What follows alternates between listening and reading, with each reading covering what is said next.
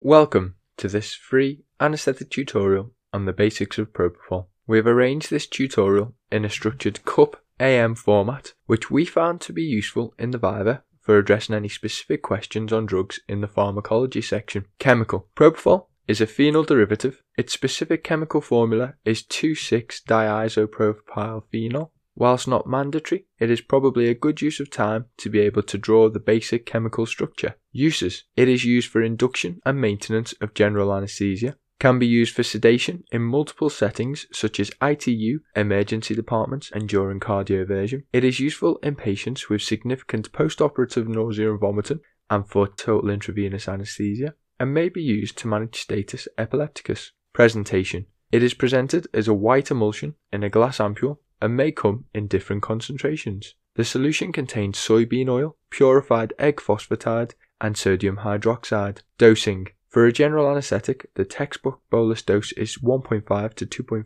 mg per kilogram. It is generally less ideal to give a dose such as 200 mg in the exam. A maintenance dose of 4 to 12 mg per kilogram per hour is acceptable. And in sedation, a plasma concentration of between 0.5 to 1.5 micrograms is acceptable. Mechanism of action. Propofol is a hypnotic that acts at GABA A channels to potentiate inhibitory central nervous system action potentials. Pharmacodynamic effect. Propofol causes a 15 to 25% drop in blood pressure and systemic vascular resistance. It reduces cardiac output, principally by peripheral vasodilatation. It causes apnea and a reduction in laryngeal reflexes. And this was important in the pioneering of supraglottic airways in the 80s. It causes bronchodilation and blunts respiratory responses to hypoxia and hypercarbia. Propofol reduces intracranial pressure, it reduces cerebral perfusion pressure and cerebral metabolic use of oxygen. It may cause abnormal movements, and in the past, these have been suspected and confused with epileptic activity. It is a potent antiemetic agent. In prolonged infusions, a number of consequences are seen, including increased serum triglycerides. Propofol has a number of adverse effects, causing pain on injection injection can cause abnormal movement and may cause discolored secretions or propofol infusion syndrome with prolonged use. Pharmacokinetic. It is poor oral bioavailability and therefore preferably given intravenously. It is highly protein bound and has a large volume of distribution and a short half-life. It is hepatically metabolized to an active metabolite. It is excreted in the urine. Other points to note. Children need a higher induction dose of around 4 mg per kilogram and propofol is considered safe to use in pregnancy, though thiopental still appears to be the